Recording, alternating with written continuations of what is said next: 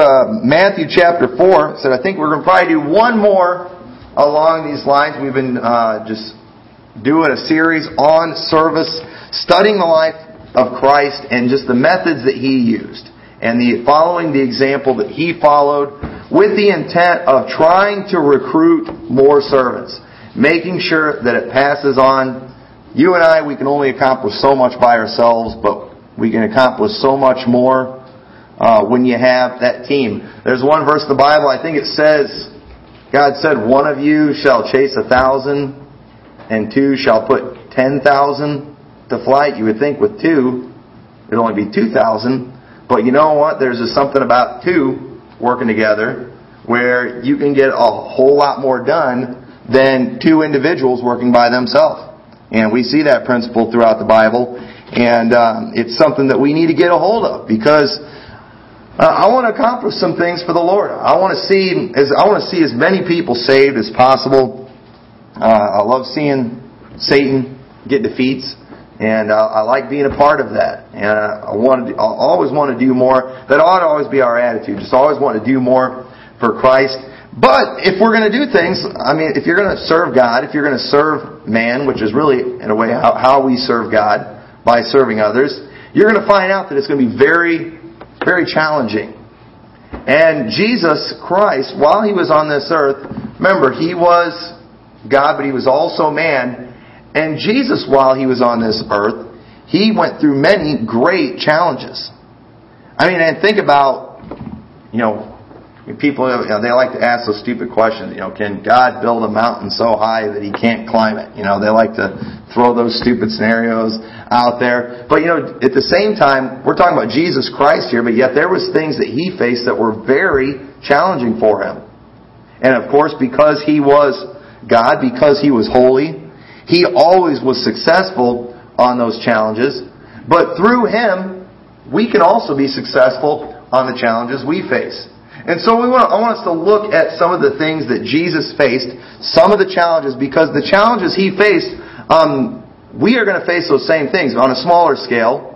You know, obviously none of us can handle what Jesus was able to handle. But I want us to go to Matthew chapter 4, and I want us to read uh, this passage here where Jesus is receiving one of the challenges that he got were from the devil. And you and I, we're going to get challenges from the devil.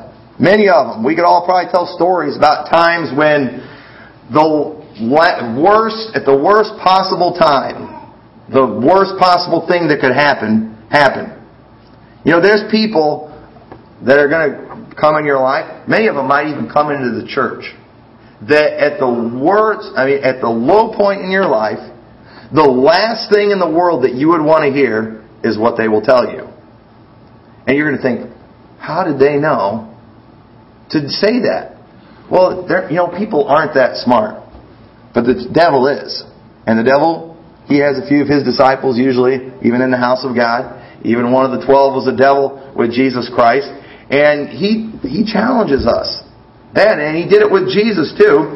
And we, in Matthew chapter 4 verse 1 it says, Then was Jesus led up with the Spirit into the wilderness to be tempted of the devil.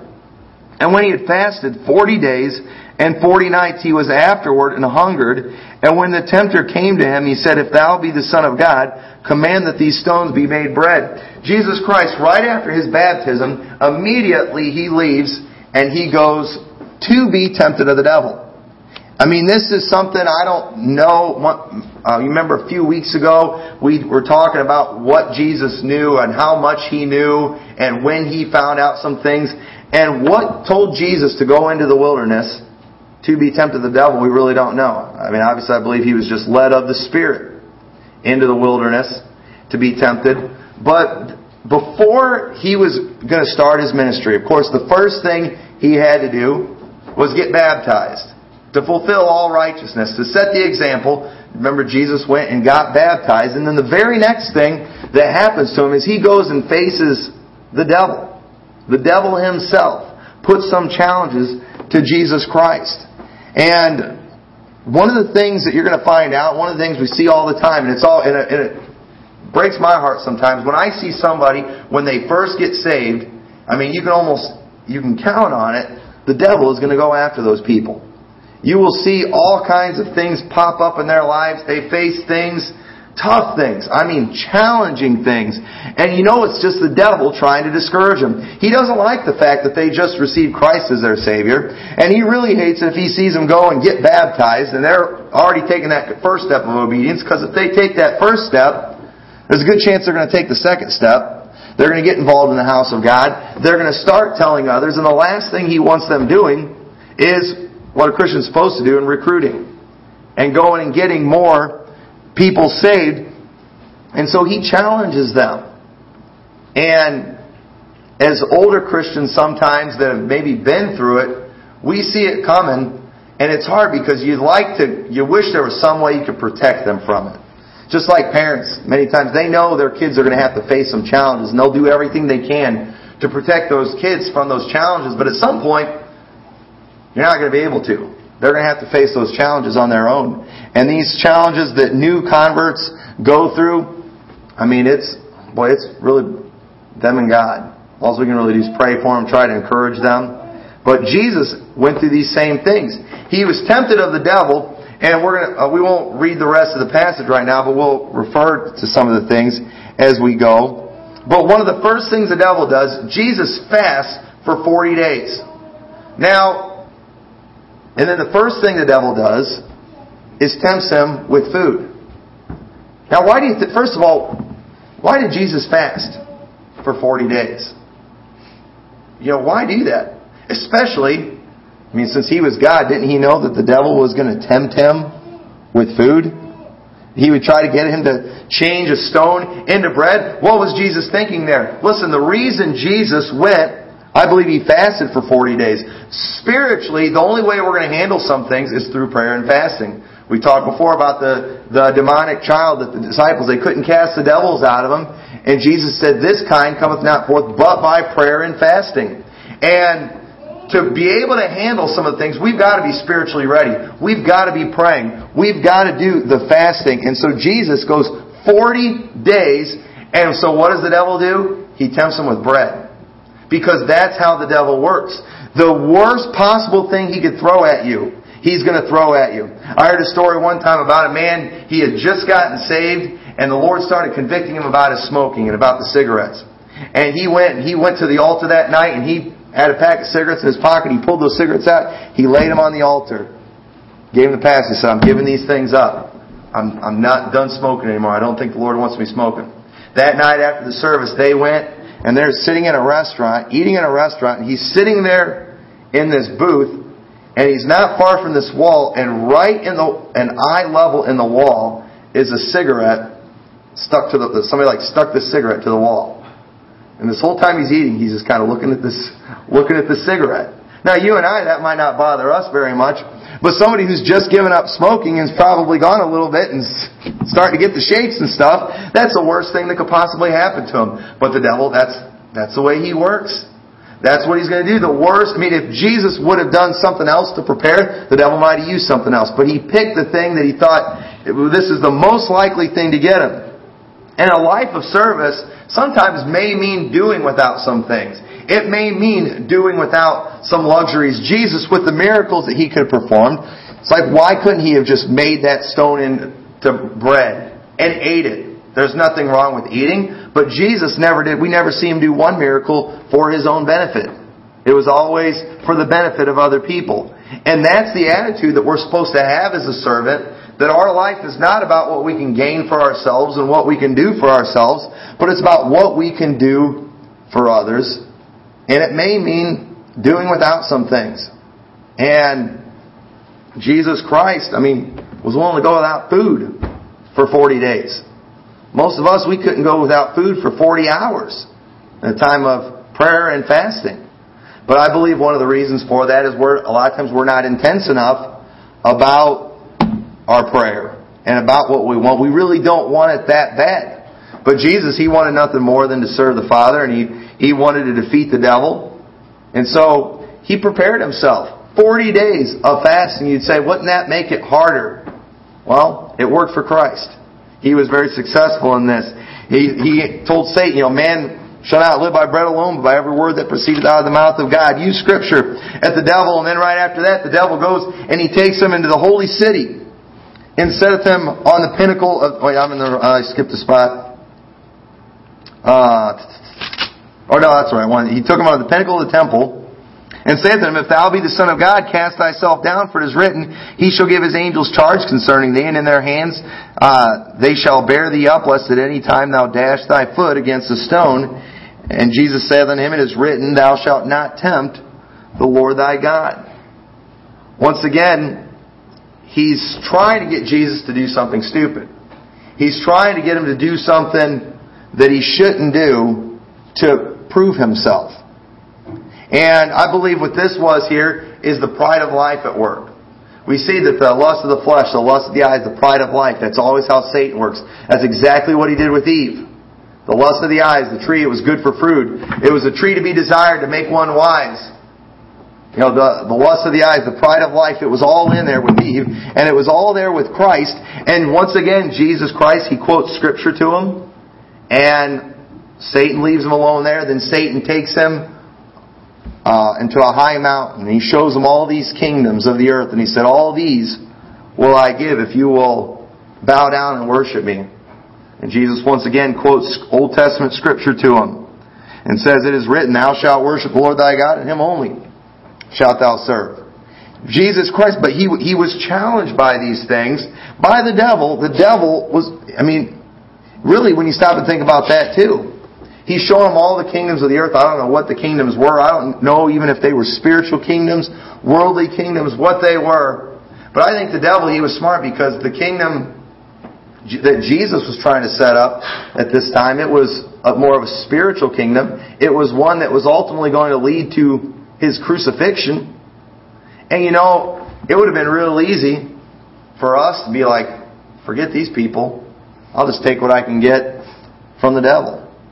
And, but Jesus Christ, once again, He fulfilled these things. Satan couldn't get him, and after that, He left Christ. He left him for a season. He left him alone. And you know, a life of service, it doesn't always look pretty. He uses that lust of the eyes. That sometimes, from the outside looking in, when you look at the life of a, of a faithful servant of God, and listen, I'm not just talking about pastors and missionaries. I'm even talking about, I'm talking about faithful lay people. I'm telling you right now, they're some of the biggest blessings in the world. And they are absolutely necessary, important. But people that just love God, serve God, it doesn't always look pretty. They don't always live the most luxurious lifestyles. They don't really impress people by maybe the cars they drive and the clothes they wear. It doesn't always look pretty, but God's not in, God doesn't bless us in a way that's meant to impress other people. That's the way the devil works. The devil, he likes to use all the fancy things. He likes to use the lust of this world to get people's attention, the attractive things, to catch our eyes. And it, and many times it works, but it didn't work with Christ, and it shouldn't work with us. And we ought to be willing to be servants. It doesn't sound exciting. It doesn't always look exciting when you see people that are, that are just laboring for the Lord and sometimes maybe even suffering. I've got a book in my office I've read, A Saint's highest calling suffering. Peter talks a lot about suffering. And you, and you go and you study the lives of some of the great men and women of God and the things that they've gone through. On the outside, it doesn't look that pretty. In fact, it's kind of scary. Some of the best Christians I know have gone through some horrible things, faced some awful tragedies. And it doesn't look good but once again, that's Satan using the lust of the eyes. And he and he's very successful with that. A life of service doesn't always look pretty, and a life of service doesn't always bring a lot of worldly recognition. I personally believe that if we were to get together today and try to write a list of names of people that we thought were the top 10 greatest Christians are going to receive the most rewards when they get to heaven, I'll bet we'd all probably get it all wrong. I'll bet the people that are probably going to get the most are probably going to be people that we don't even know. God's greatest servants are maybe some unknown person, maybe some missionary that went and served in some remote land, only got a few converts, but he was where God wanted him. He was faithful to what God had called them to do. Never got much worldly recognition, but God was paying attention to what was going on. But many times that pride of life, people like, man, you know, I'm not gonna, I'm not gonna serve there. Nobody's gonna know what I'm doing there. Nobody's gonna pay attention to me if I'm over there. And if that's why you're in it, boy, I, I recommend getting out of it real quick. But a life of, just understand a life of service. While we've been talking about this for several weeks, while the Bible says, happy are ye, if you're going to be happy if you're a faithful servant of Christ. He's going to take care of you, but on the outside, it doesn't look that way. If you, when you look at examples, it's not going to fit because that lust of the flesh is going to say, you know what? They're doing without a lot of things. You don't want to go that way. That pride of life is going to say, hey, there's no recognition of that. Nobody's going to appreciate what you're doing here. Nobody's going to care about what you're doing. You're not going to receive any recognition. The lust of the eyes, I mean, just look at that. I mean, it's not, it's not that great. That's all the devil lying to you. And he tried every bit of that with Jesus Christ, and it didn't work. And it shouldn't work with us either. But it's to, it's to be challenging.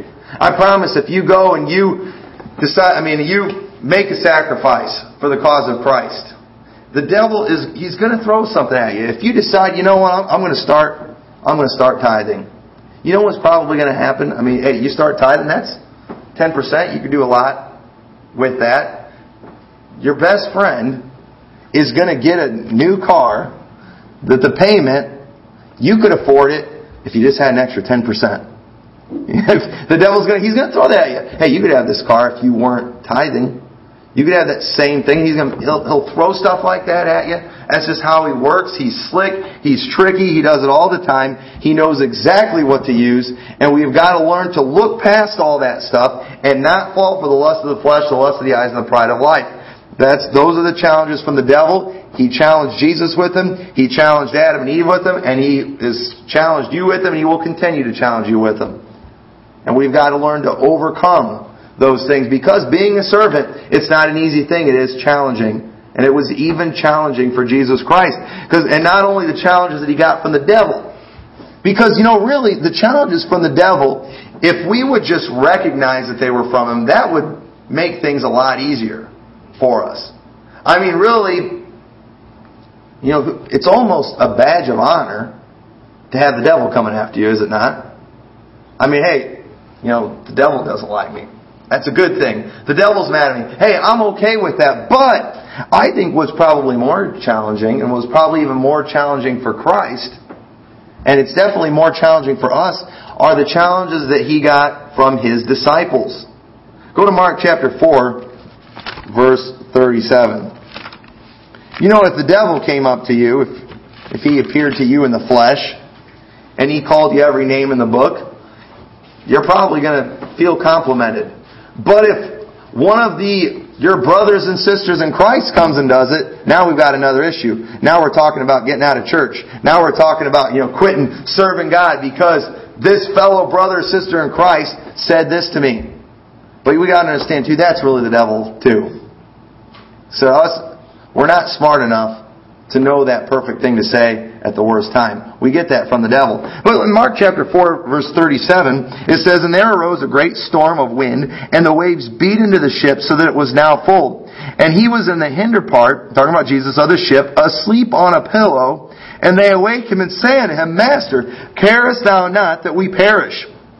And he arose and rebuked the wind and said unto the sea, Peace be still. And the wind ceased and there was a great calm. And he said unto them, Why are ye so fearful?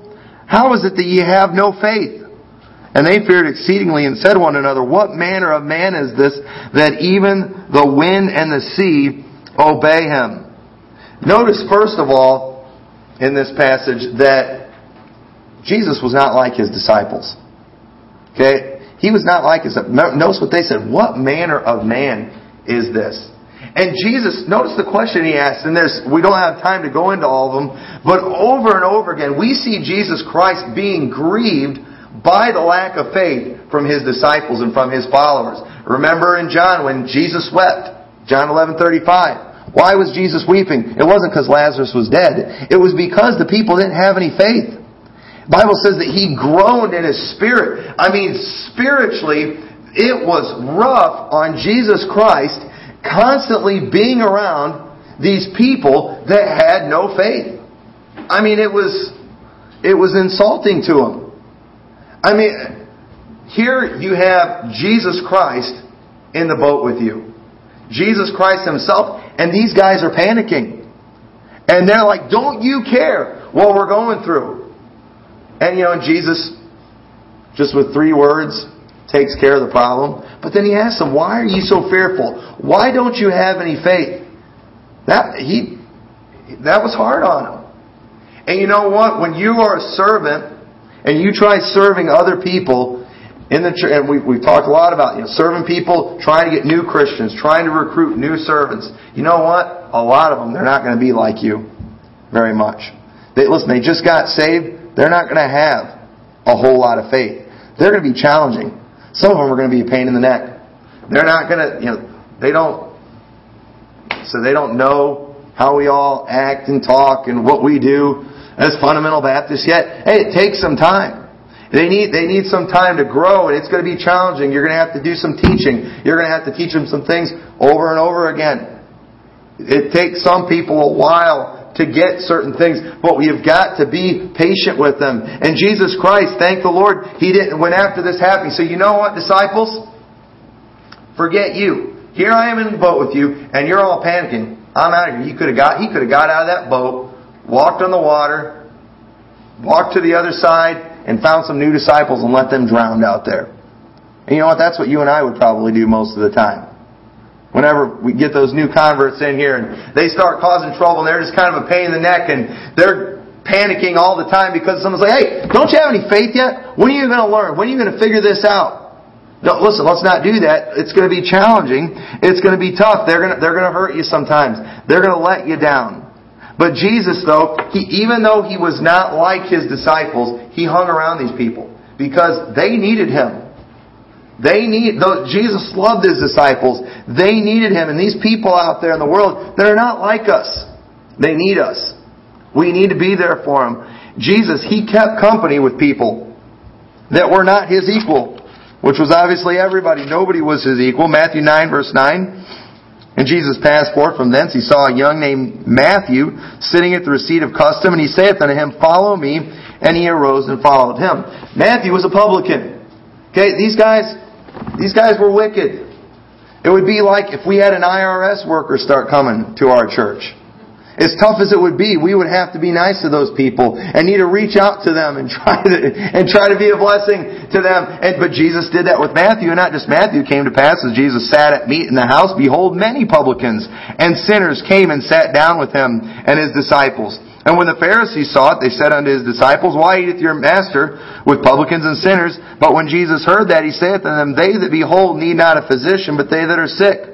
But go ye and learn what that meaneth, I will have mercy and not sacrifice, for I am not come to call the righteous, but sinners to repentance. Jesus, he kept company with those who are not his equal. Remember, Jesus Christ, he was holy. And he is holy. Always was, while he was on earth. And you, you think about the worst, scummiest person that you know.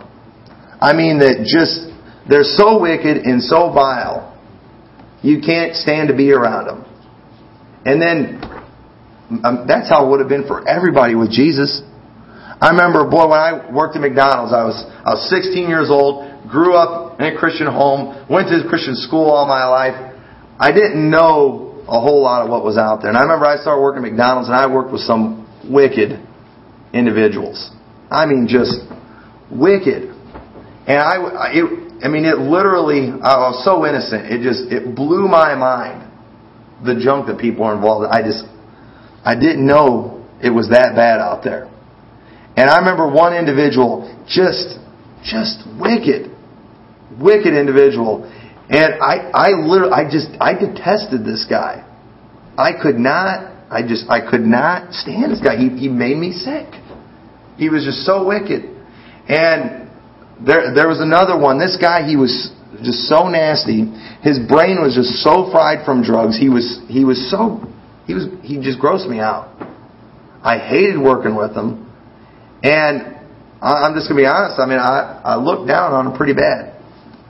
And after I worked with these guys for a while and I realized the mess that they grew up in and what I grew up in, I realized I had no business acting like that. And the Lord convicted me of that and taught me a lot of things through that. But you know, part of the reason it was like that was because of the fact that, I mean, the words that came out of these mouths, some of them I'd never heard before. I mean, just sick things that they would talk about and I wasn't used to being around that kind of lifestyle at all. And imagine Jesus Christ, who on our best day, I mean, we're filthy. He came and dwelled among men for 33 years. And it never rubbed off on him one bit. In fact, he rubbed off on other people to the point that we're still seeing results of it today. And but that that's what happened. And Jesus Christ was a, he was able to, and that had to be challenging in a way that you and I cannot imagine. Source, I mean, you you think I, I just I can't handle being around these people. They're just they're scumbags. They're they're they're so disgusting. They're so horrible. They're so wicked. Well, thank God Jesus didn't have that attitude about you, and that He's willing to dwell inside of you, and that He was willing to save your soul. And you know what? It can't be easy, but He does it. And not everything that we've been called to do is easy. Sometimes it's tough. Jesus' disciples they were slow learners. Mark chapter nine in verse 19.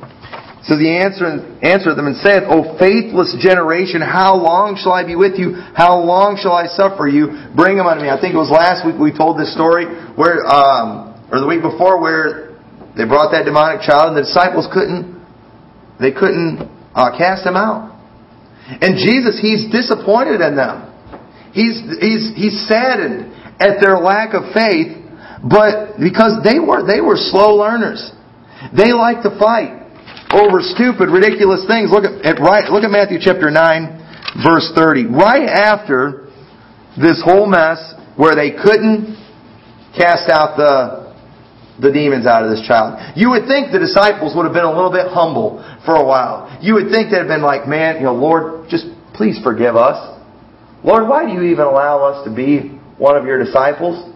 Jesus, we can't do what you do. Uh, we are so far below you. And they had just thrown themselves at the mercy of Christ and been thankful that He allowed them to just be a disciple in the first place. But no. No, no, no. These guys, they were slow learners. Notice in chapter 9, verse 30 and verse 31, but when they were departed, spread abroad his fame in all that country, and they went out be, oh no, wait, no, I don't want to read that. That's the, that's where the, they cast the devil out. Lost my spot. I hate when I do that. I wrote the wrong passage. But right after, you remember the story, right after they couldn't perform this miracle, they were disputing along the way over who was going to be the greatest. Remember that? There was a few instances where they were fighting over those things. After their failure, they're trying to figure out who's the greatest and arguing about who's the greatest. Well, Peter. You know, I was the one that figured out that he was the Christ. Uh, surely it's going to be me. You know, James and John. Well, you know, we're the ones that were with them. All, you know, we're the ones that are with them all the time. Uh, you know, obviously it's us that's going to be the greatest. James and John's mother. Remember when she came along to Jesus and said, "You know, Lord, will you allow one of my sons to sit in your right hand and the other at the left hand and your kingdom?" And all the other disciples, boy, they got mad. Yeah, right. That's my spot. I'm going to be the one doing that. Always fighting over this position and just fighting over stupid things. And it, Jesus had tried many times to show them. The one time he brought the child. And he said, you know, the, the child, this is the greatest. One who receives me as a little child. You remember when he, uh, he pointed out the woman who gave the two mites. Jesus didn't get excited too much by what he saw in people. But he would show his disciples when he would get excited, hey, look at this woman who gave the two mites. She's cast in more than all these who cast in of their abundance. Remember that centurion that came to Christ that had that great faith. Jesus stood us up said, I've not seen a faith like this. No, not in Israel. He was trying to show his disciples what was great and who was great, and they wouldn't get it. And then finally, he did the thing where he washed their feet to try to show them once again, whosoever will be chief among you, let him be your servant. That's what the greatest is. The servant. Not the guy who's the boss. The servant is the greatest thing. But these guys were slow learners, and you know, it, it's sad, but some people are. It's going to take them a long time.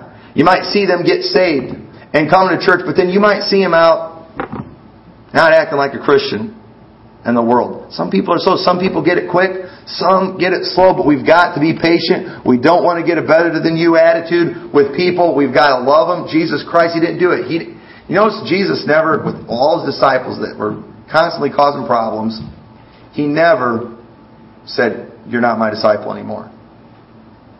He, he didn't do it with Peter. You think after Peter denied him three times, he'd have been done, but no. Even though after Jesus rose from the dead, Peter said, I go fishing.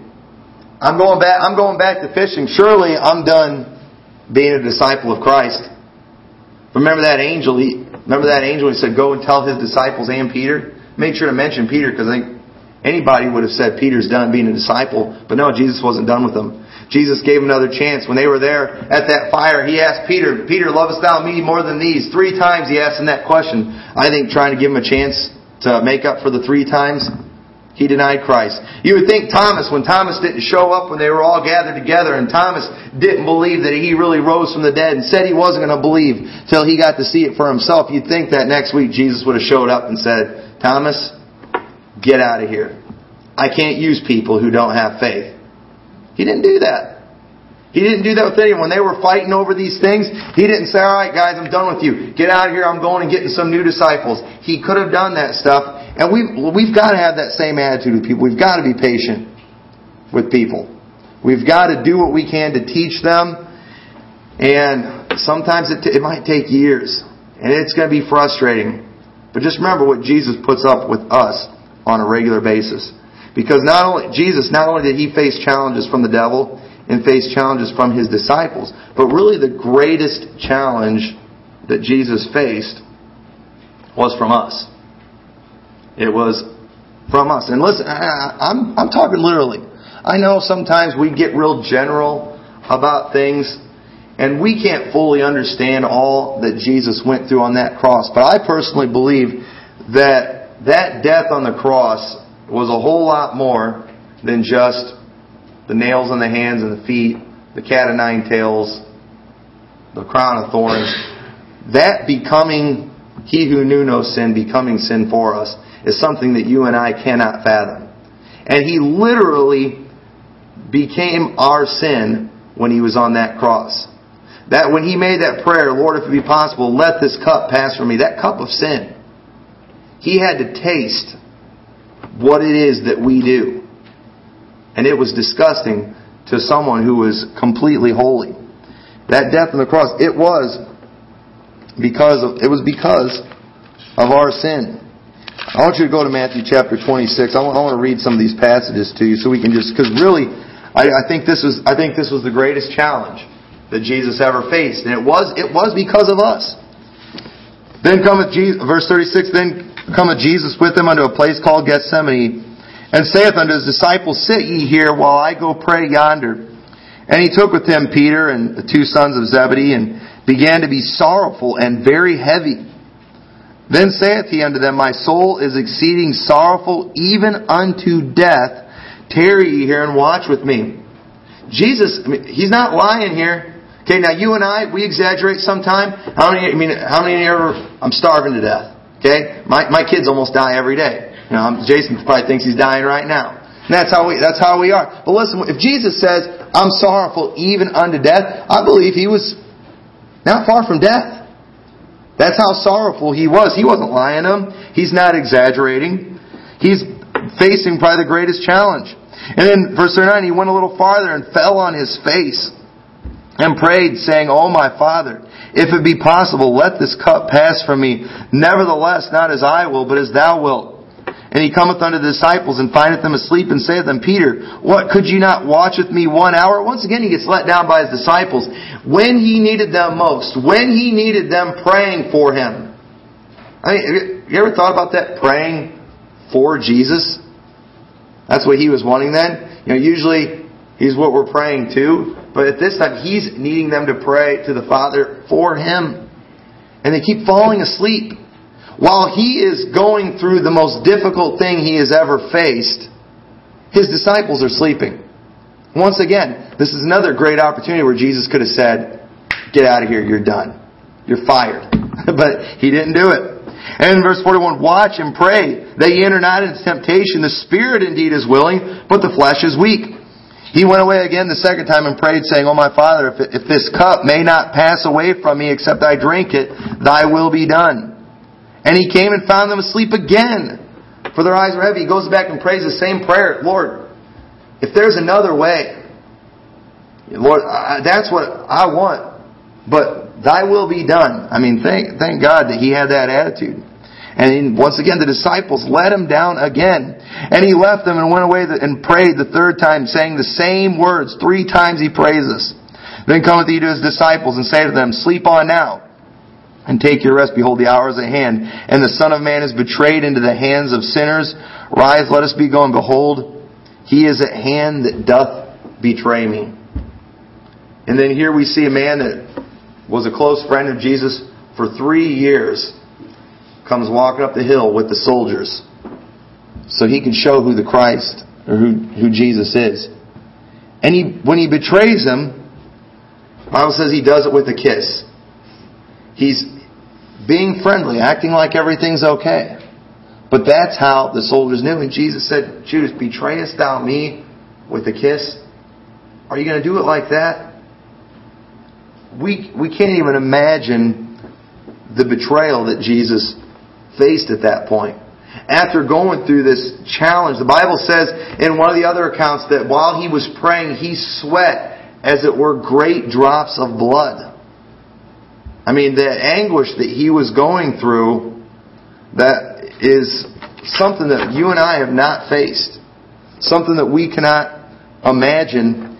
And that was because of us. We were, are just as guilty as Judas Iscariot. We are just as guilty as Peter, James, and John. We have let God down. He paid for our sins. What all he thought, what all he felt. I mean, I, I believe we all contributed to that pain and suffering when Jesus was on that cross. And you know, others will cause you heartache and pain, but nothing like what we did to Jesus. And if we follow the example that Jesus Christ set, our thought is going to be for the well-being of others, not our own. We're going to be able to get past, we'll be able to get past betrayals. Jesus was able to get past the betrayals. Jesus was still able to go to that cross. The Bible says despising the shame, but it said he did it for the joy that was set before him. Now after all we've talked about, how could this be joy? How could you be the joy that was set before him? So he could save some people like us who even after we get saved, we're still going to let him down on a regular basis. After he saves us and forgives us, so we can go and not forgive other people when they should. So whenever we go through hard times, we could not have faith and not trust in him. Say, Pastor Tom, you're making me feel bad. Well, sometimes we need to feel bad a little bit. And, but he did all that and really what he asks in return is for us to go and do the same for others. To be, show that same forgiveness. To make that same sacrifice. And listen, people are gonna be challenging. And I promise, the more people we get in this church, the more problems we're gonna have. But you know what? The more blessings we're gonna have too as we overcome those things and as we face those challenges. And we've got to, we've got to prepare ourselves for these things. And Jesus Christ did that and said he was God, but yet he still faced challenges like you and I cannot imagine. And we need to follow that example. And as a servant, we're going to be asked to do some things that are challenging. We're going to be asked to do some hard things. And you know what? Nobody likes suffering. Nobody likes going through hard times, but I hope you can at least do like Jesus. And whenever you see the suffering coming, when you see the hard time coming, go ahead and pray. Like, Lord, I, don't want to have to face this. I don't want to have to deal with this. But not my will, but thine be done. Let's follow that example that Jesus Christ set. So with that, let's stand together tonight.